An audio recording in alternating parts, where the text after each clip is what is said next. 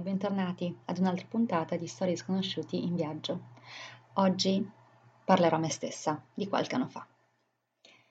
Cara Fuling di 14 anni, che sogni di vivere per i fatti tuoi, in una casa grande dove puoi lasciare la tua roba in giro senza che nessuno ti dica niente. Ascoltami bene. Prima di fare la valigia, impara a cucinare. Mentre sogni la tua stanza delle scarpe, prendi appunti mentre tua madre è in cucina.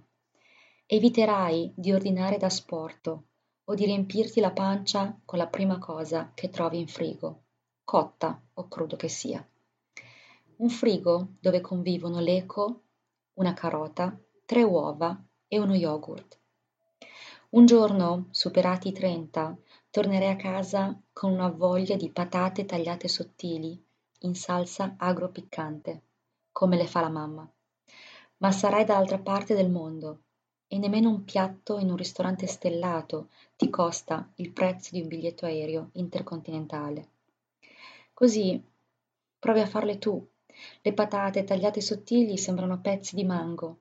La salsa piccante è in una bustina avanzata da un takeaway e la bottiglia di aceto di riso non è mai stata aperta. All'inizio non ci credi nemmeno tu, ma ci provi il risultato è molto meglio di quanto ti aspettassi.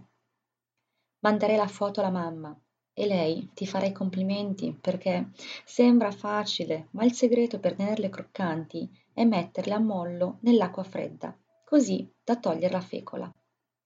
A fine pasto ti lamenterai con te stessa perché in cucina hai lasciato un disastro e ti tocca sistemare. Ma oggi ho imparato un sacco di lezioni.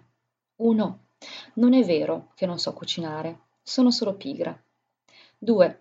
Lamentarsi non serve a niente, perché i piatti non si lavano da soli. 3. Piatti buonissimi nascono da ingredienti semplici. 4. Non provarci significa aver fallito ancora prima di cominciare. 5. Crescere è un viaggio nel viaggio e condividerlo mi fa sorridere. Buona vita e grazie per l'ascolto.